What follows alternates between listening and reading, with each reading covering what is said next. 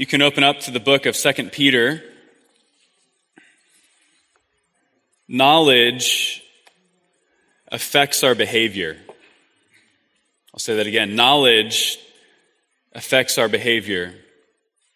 I remember the day when my first child, uh, my daughter, Lily, uh, was born. Uh, now, I knew my wife was pregnant. That's, it's obvious. Um, but I was not carrying the baby. So the reality of the fact that I was going to be a father did not really set in. The weightiness of that didn't set in until the doctor handed me this newborn baby. And all of a sudden, I was flooded with the knowledge and the reality that I was responsible for this new life. Uh, to love her, to care for her, to raise her, to teach her, to lead her. All of that became much more real than it was nine months prior. In that moment, I had knowledge. I had knowledge that, oh no, and oh yay, I'm, I'm a dad. And this knowledge, it, it affected my life. It, it, changed how I lived and how I acted and how I thought. All of a sudden, I was foregoing this beloved thing called sleep. willingly for somebody else. And I was willingly allowing another human to spit up their bodily fluids all over me. It was a very strange experience. This knowledge affected how I lived. It affected my behavior. I began having to sacrifice in various ways that I never had to before. Knowledge affects our behavior. You receive news that a loved one has died and you weep.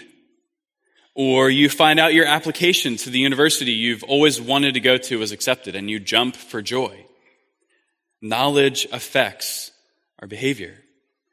And the same is true for being a Christian. Uh, being a Christian is a statement you're saying, I know God. I have knowledge of God. And according to our text today in 2 Peter, to know God, to have knowledge of God, deeply and continually affects our behavior. It affects how we live. And so we're starting a new book series in the book of 2 Peter. Uh, and we're going to be here every last Sunday of the month through the month of April. Um, and the reason, as you can see in the bulletin uh, on the right hand side, where the notes are, it says 2 Peter Dying Words to the Church. That's the name of the sermon series. And the reason uh, we named it this is because this letter acts as the Apostle Peter's, it's, it's his last will and testament. In it, in, in, in the end of chapter 1, or middle of chapter 1, he, Peter makes known that he's going to die soon. And likely, as we know from history, under the persecution of the Roman Emperor Nero. So he writes this letter uh, to tangibly preserve in written form his teachings for believers. And specifically, uh, Peter is writing to believers in probably in Asia Minor, the same group of people that he wrote his first letter to, uh, because heretical teachers have risen up within these churches. And in short, um, these teachers claim that Jesus was not coming back there would be no final judgment.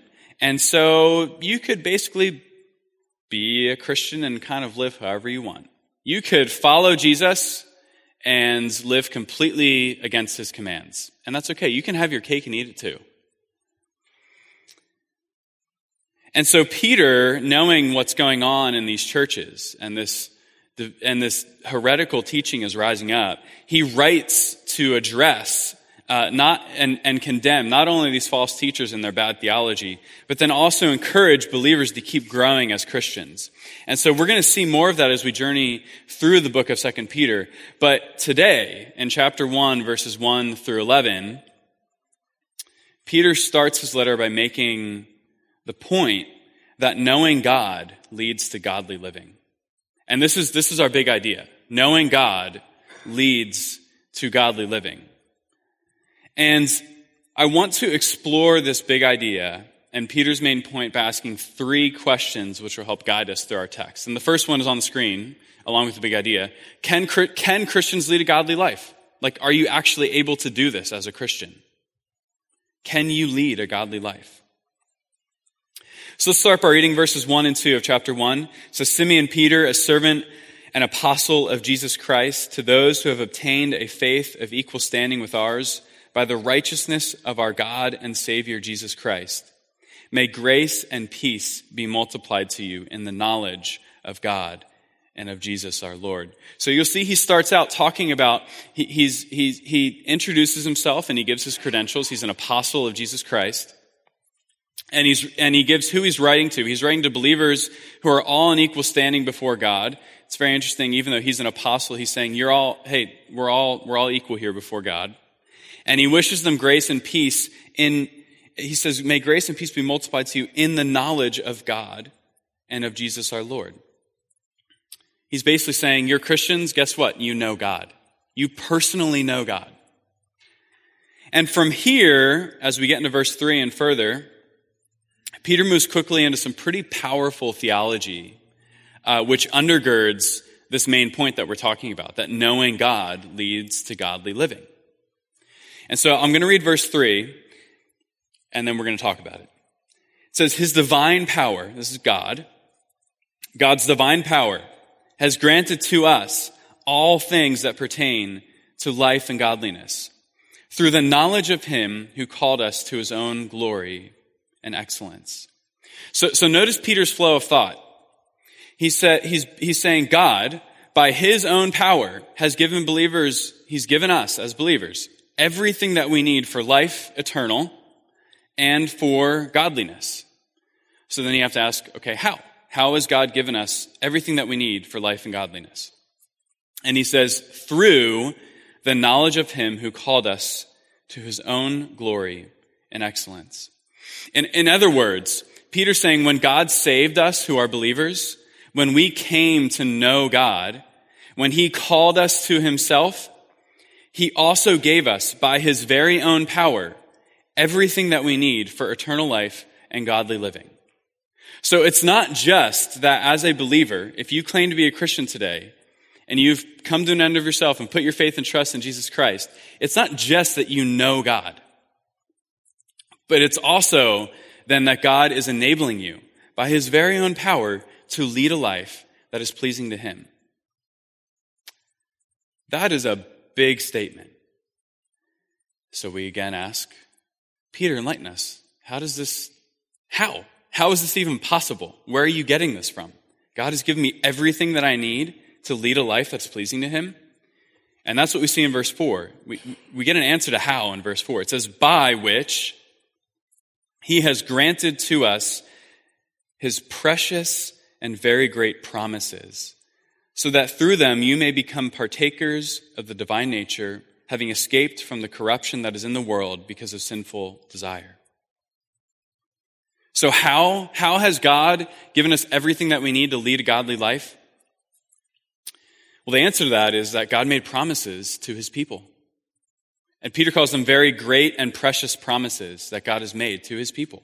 God made promises to his people concerning his own game plan to save humans from the destructive power of sin and then to change them, to transform them to be more like himself, to be more like Jesus.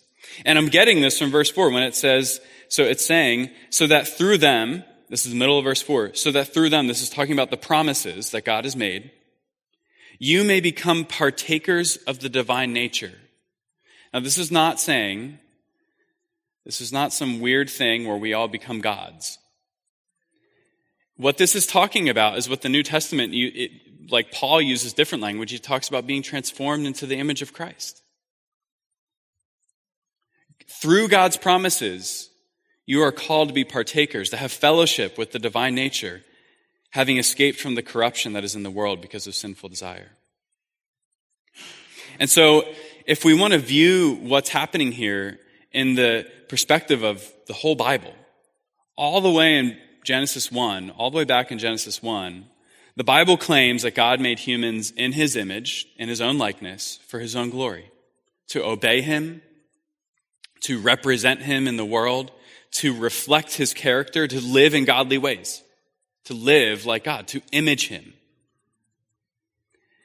And in Genesis 3, when humans sinned against God and willingly, and willingly rebelled against Him, uh, their sin led to death. It led to destruction. It led to judgment. And yet God, in His grace, had a game plan. He had a plan to save sinful humans by sending His own Son to die on a cross, taking the judgment for sin that sinful humans deserve, and then rise from the grave so that if we believe in Jesus, if we trust what he has done on our behalf, we are forgiven of our sins and we escape from its destructive power. But salvation from sins is not where the story ends, is it? It's not just, as if that weren't enough, it's not just that we're saved from our sins. The other part of God's plan, his plan of salvation, the final goal of God's game plan here, God also promises that those who believe in Jesus are then also progressively now in this life, and one day we fully and finally will be transformed by God to be fully human again, to be in the image of God again, to be remade into God's likeness, to look like Jesus. That's what this is talking about. This is why Aaron Sherwood read from Ezekiel 36, 25 to 27. It is one of the many promises of God in the Old Testament to cleanse his people from sin, to give them a new heart, to fill them with his empowering spirit so that they would walk and live in his ways. That is the power that God has given you. He has given, if you have put your faith and trust in Jesus Christ, he has given you a new heart. And he is transforming you. He has given you the empowerment of, of his Holy Spirit so that you can walk in his ways and live a life that is pleasing to him. And so Peter here in these two verses is giving us tons of rich and deep theology that's going to drive his argument forward. And he's claiming that God not only has given us as believers the power to lead a godly life, but he's also, God has also given us his promises that he will see the work of making us more godly through to the end. Can we pause for a minute to let that sink in? Like if, if you are a Christian, God has set you up for success. That's, that's what Peter's saying. God has set you up for success. God, God is not shrewd or malicious. Or, or malicious. He, he, it's not like God's called you to lead a life that is godly, but given you no way to do it right? It's not like God's sitting back in heaven asking you to do something just so he can watch you fail. He is not shrewd or malicious. God knows that because of our sin, humans are totally incapable of pleasing him in our own strength. And so, in saving us, he's given us all that we need to be able to do this. So, what this ultimately points to is the fact that we serve a good and gracious God who calls us to live like him, but then also enables us to do that. So with that in mind, one sense, I can look at every single one of you today and with confidence say that in the fight against temptation and sin, in the battle to lead a godly life, and I'm not trying to be trite or cliche, and I'm not lying, you can do it. I've never coached a team before, but that's what coach, like you can do it. what I'm not saying is that, is like, you got this because you can lead a godly life in your own strength. That's not what I'm saying. I'm also not saying that you got this because I think that the Bible promises that Christians are going to be perfect in this life. That's also not what I'm saying. But in one sense, we can all look at each other and say, you got this because Peter says God's got you. Does that make sense? Like God has given you everything that you need. So in one sense, you got this because he has you. He's got, he's got a hold of you. God has made promises to change and transform you into the image of Jesus. And he's given you a new heart, the power of his spirit, the community of the church, as he begins that process now in this life. He's set you up for success. And so with that in mind, I, I'm, I'm just aware that there could be somebody sitting in this room today who is listening to this and they're going, I'm not a Christian. Or maybe you're sitting here and you come from a Christian family, and maybe you're here because your parents dragged you here. But you have never really put your faith and trust in Jesus Christ. And so everything that I'm talking about, about salvation uh, from sin, death, uh, salvation from sin and death and God's judgment, and this trajectory of transformation that is available, the hope of everlasting life is just not yours. And the reality is, is that this is God's gracious gift to those who put their faith and trust in Jesus Christ. So if that's something that you'd like to talk more about, um, I would love to talk to you about that, or I'm sure that there's a lot of people around you that would love to talk to you about that after the service. So I, so I asked this question, can Christians lead a godly life? And the answer is, according to Peter, it's a resounding yes. God has given us his power He's given us his promises so that we can do that. The next question becomes okay, I can live a godly life. So, uh, is this hard? Like, is it going to be hard? Has God just given me everything that I need, but uh, great, He's going to do it all? Or is this going to be a hard process? Let's read verse 5. Peter says, For this very reason, make every effort to supplement your faith with virtue, and virtue with knowledge, and knowledge with self control, and self control with steadfastness, and steadfastness with godliness, and godliness with brotherly affection, and brotherly affection with love. Notice again Peter's logic. He says, For this very reason, because God has set you up for success to lead a godly life. He's given you everything that you need. Peter says then, make every effort. You should do the following. Make every effort to do what I'm about to tell you. And then he gives us this list of virtues. So he says, so he says, um, for this very reason, make every effort to supplement your faith with virtue. And virtue here is, could be translated goodness. It's talking about just moral uprightness. And supplement virtue with knowledge. Knowledge is living wisely in this life according to God's standard, applying God's word to your whole life. And supplement your knowledge with self-control. And this self-control is diametrically opposed to unrestrained indulgence. And supplement your self-control with steadfastness. Steadfastness is, is endurance through the battle of faith in this life as a believer. And supplement your steadfastness with godliness and supplement your godliness with brotherly affection. Loving those who are a part of your family, your kids, your wife, your spouse, but also loving the church, loving other members of your church, loving your brothers and sisters in Christ. And supplement your brotherly affection with love. So he ends the list with this crowning jewel of love. And what this is getting at is that while God has set you and me as believers up for success to lead a godly life, this doesn't mean that we just sit back and don't do anything. I mean, we read in verse 5, Peter says, make every effort. Or look at verse 8. For if these qualities, so these virtues that we just read, if these qualities are yours and are increasing, they keep you from being ineffective or unfruitful in the knowledge of our Lord Jesus Christ. In other words, there is an expectation that Christians will always be growing in godliness and Jesus like qualities. Um, if you look at that list, those are all things that Jesus has. Like he's the master of all those. Knowing God leads to godly living.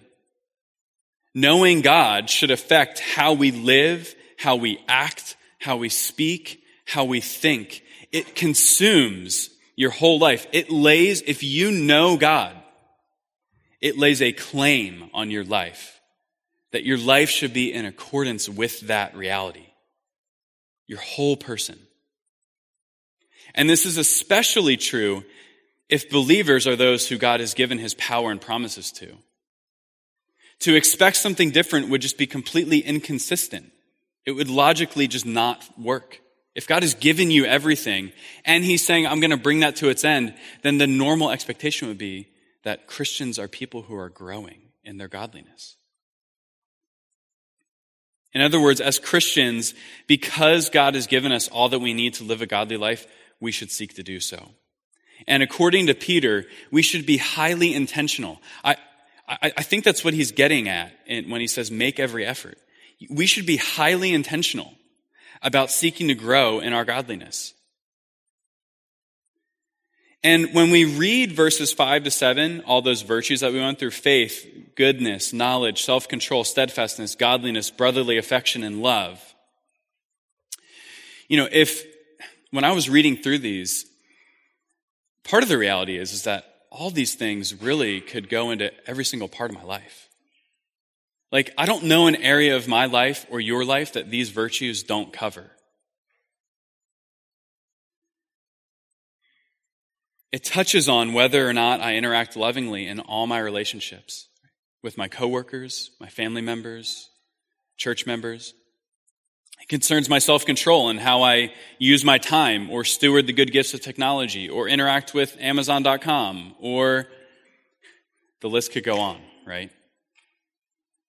In other words, th- this text makes us ask ourselves if we are claiming to be Christians here today, am I making every effort to grow in my godliness and in my Christian living?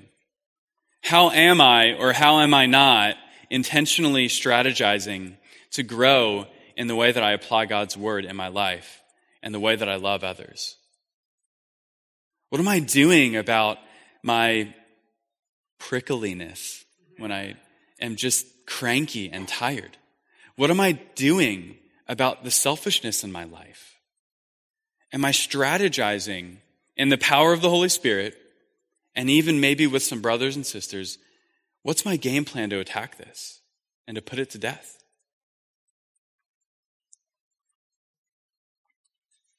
And this is hard, isn't it? Right? I mean, if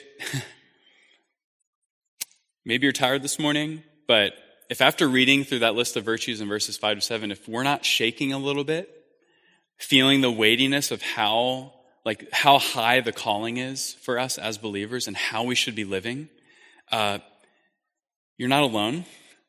Um, because th- there's a weightiness to this. I think in every one of these areas, I'm sure that we can all see ourselves failing to some degree. And the fact that God has given believers his power and his promises to live a godly life does not mean that living this life is going to be a piece of cake. So, knowing God leads to godly living, can a Christian lead a godly life? The answer is yes. He's given us his power and his promises. Is this going to be hard? Is it going to be, or is it going to be a piece of cake? Well, according to Peter, I, this is going to be hard.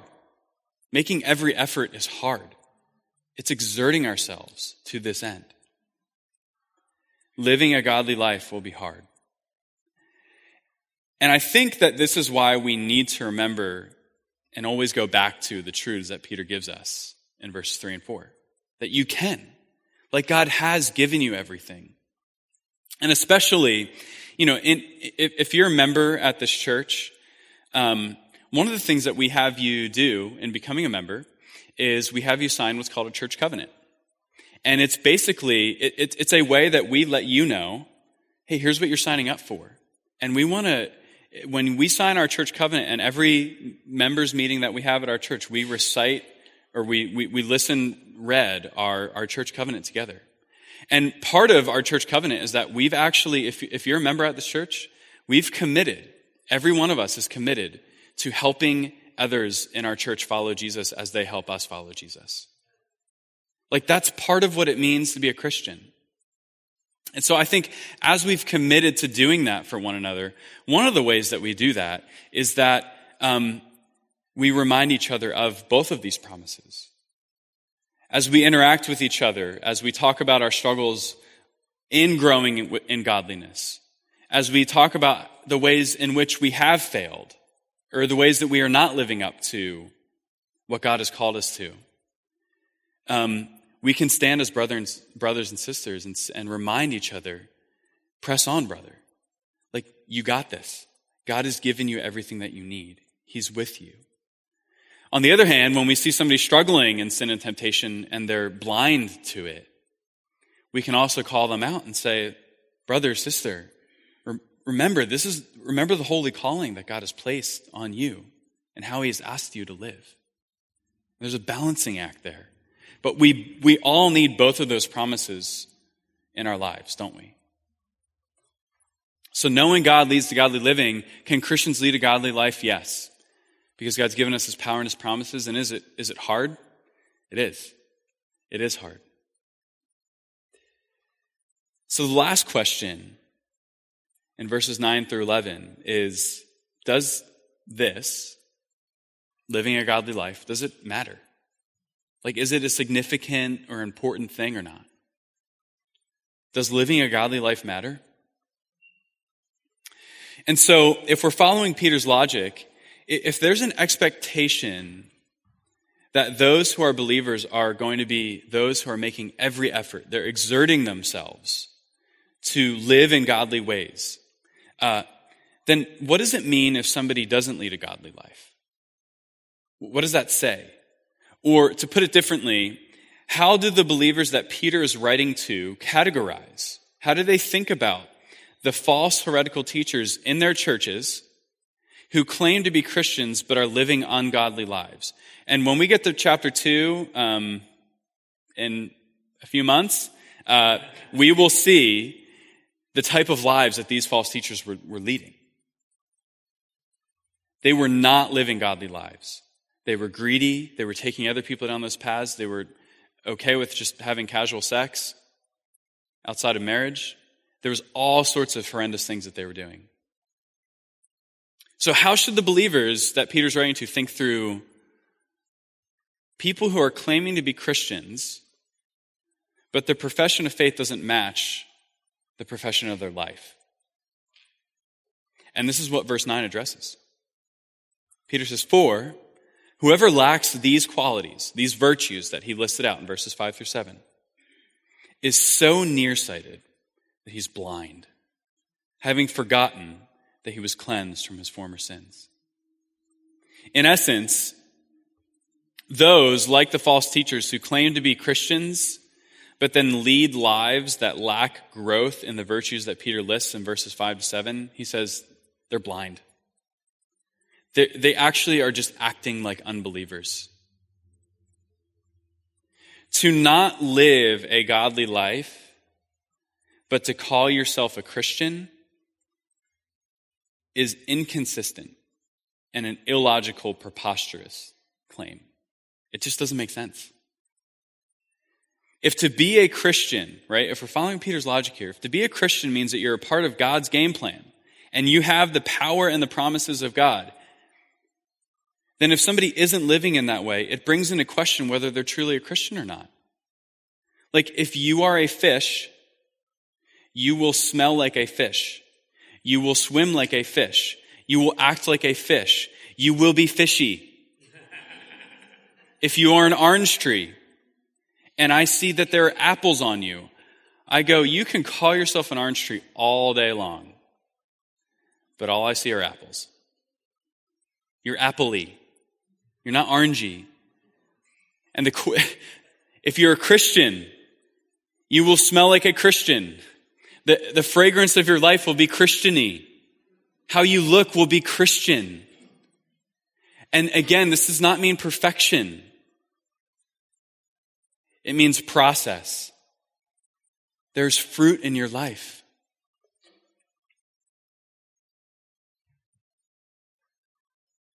And so the opposite is true as well, right? So if it's inconsistent for somebody to claim to be a Christian and not live that, not live a godly life. And it's basically saying, well, I, I don't even know if you're a Christian. Then the opposite is true as well, right? To lead a godly life points to the fact that you're probably the real deal. And this is what Peter gets at in verses 10 and 11. He says, Therefore, brothers, Be all the more diligent to confirm your calling and election. For if you practice these qualities, you will never fall. For in this way, there will be richly provided for you an entrance into the eternal kingdom of our Lord and Savior, Jesus Christ. Leading a godly life matters because it confirms your calling and election. It confirms the fact, it's a proof that God has called you to himself, he has elected you to salvation, that he has saved you. And Peter just continues. He says, not only that, for if you practice these qualities, you'll never fall. And, and it, it seems pretty clear here what he's getting at is not, he's not, again, he's not talking about falling into sin, falling into, like, Peter's very aware that we're not going to be perfect in this life. But you're not going to be duped by false teaching. Living a godly life actually keeps you safe. But more than that, it also stands as a reminder. It stands as a security. It stands as a proof. It stands as a, monument that you can point to that you're, it shows you and reminds you that you're headed on, you're, you're going down the right path. You're on the path to eternal glory. Look at verse 11. For in this way, there will be richly provided for you an entrance into the eternal kingdom of our Lord and Savior, Jesus Christ. So really, what this is getting at and what Peter is trying to tell believers is that leading a godly life matters because it has to do with the assurance of your salvation as a believer. And I don't know that we've necessarily, I don't know that we think in those categories all the time. It's, Peter is not saying good works, leading a godly life will save you. That would just be highly inconsistent with everything that he's said up to this point. But good works do prove that you're saved. Faith without works is dead. So James would say. And this is important because there's multiple reasons. One of the reasons this is important is because we need to be aware that there are Christians who would claim to be Christians and they promote the idea that, guess what? You prayed a prayer, you raised your hand, and you can live however you want. It doesn't really matter how you live. Your personal godliness and holiness doesn't really matter. And that's just highly inconsistent with the gospel. If the gospel of Jesus Christ truly changes people, it will be evident. You, it will come to fruition. There will be fruit. You'll be fishy, orangey, Christiany. So if you want something to, you want like a metal detector for false teaching, this, this is a metal detector. It's, it's one of the many, but this is one. If, if there are people telling you it doesn't really matter how you live as a Christian, that's just, that's just wrong. It's just inconsistent with the Bible. But I, I think even more important than this, um, one of the reasons that it's important to talk about the fact that our good works actually are connected with our assurance of salvation as believers is because in, in our day and age, um, and even among Christians, but, but especially in, in our wider culture, there is a high level of focus and importance and credence given to our internal, emotional, and subjective experience. Would you agree with that? It doesn't really, objective truth doesn't really matter. It's how I feel that matters. Now, we know ways that our culture is, is doing this. Um, but even as Christians, we do this. When we, sometimes I think that when we struggle with issues of assurance of our salvation, it can very much turn into, I don't feel like God accepts me. We know objectively the Bible says something different, right? But I don't feel that way. There's a high level of credence and importance and weight given to our internal emotions and our subjective experience. But what we see in God's economy is a little different, isn't it? In God's economy, our assurance is not hitched to feeble and fickle feelings. It's not hitched to our subjective experiences.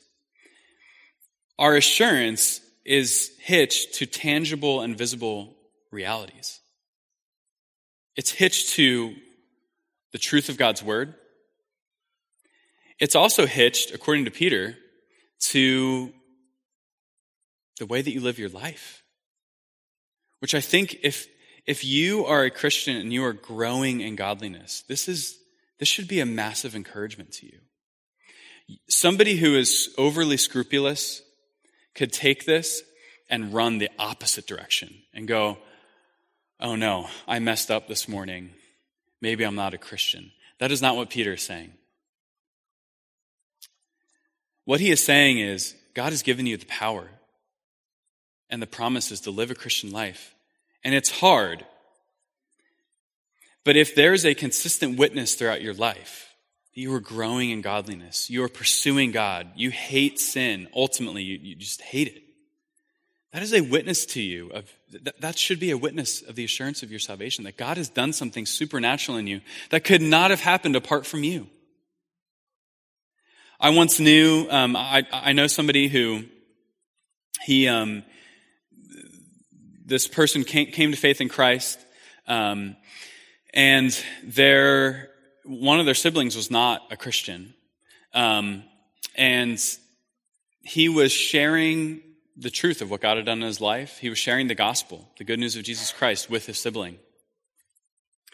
And um, even though his it, it, was his brother, his his brother had said, um, you know, I just he, he kind of thinks he's a Christian, but he's not really, and he doesn't really accept the truth of the gospel. But his, his brother told him, he said, you know, I remember, I remember when you became a Christian. There was, there was such a stark change in your life and in the way that you lived and the way that you thought. I just knew that it had to be a work of God in your life. It's a testimony, right? Not just, and it's a testimony in that story to the truth of the gospel, but it's also a testimony to that person who was sharing the gospel that God had done a supernatural work in his life and it was becoming evident it's a progressive work where it's just manifesting. So, what, what I want to say to us today, and I think what Peter would say to us, is that when we fight against sin, when others can look into your life and not see perfection, but they see humility around your own failings. When others can look at your life and see progressive growth, when brothers and sisters in the church can see that you are growing in godliness, you're following Jesus. This is a proof that God has saved you. And he has fundamentally changed you and that you are headed for heaven. That your hope will be richly provided for you, as Peter talks about, and that you will enter the eternal kingdom of our Savior and Lord Jesus Christ. Right? So it's not, it's not just an assurance that it's pointing backwards it's also pointing forwards to the hope that we have of the gospel that one day everything will be made right. So, to ask the question again, does leading a godly life really matter? Yes. It is a major proof that you're a believer. And it reminds you where you're headed. It reminds you that God has saved you and that you're headed for heaven. So I began asking the question or making the statement knowledge affects our behavior. And specifically, we're making the claim, and Peter's making the claim, that knowing God leads to a godly life. It leads to godly living. And though leading a godly life is hard, it's not always easy, there is exertion that needs to happen. If we have put our faith and trust in Jesus Christ, we can truly lead a godly life. God has given us everything that we need His power and His promises. And He has set us up for success. And this assures us that we will arrive safely home in His eternal kingdom to experience the full fulfillment of God's precious and very great promises forever. Amen. Let's pray.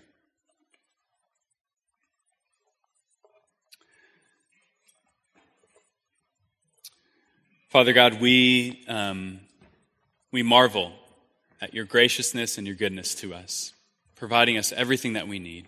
We thank you this morning that you are not malicious, that you are good.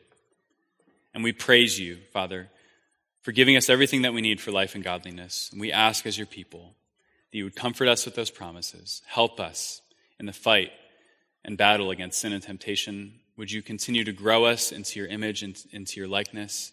And would you assure us continually of our salvation and where we are headed? We praise you and we thank you and we pray these things in your name. Amen.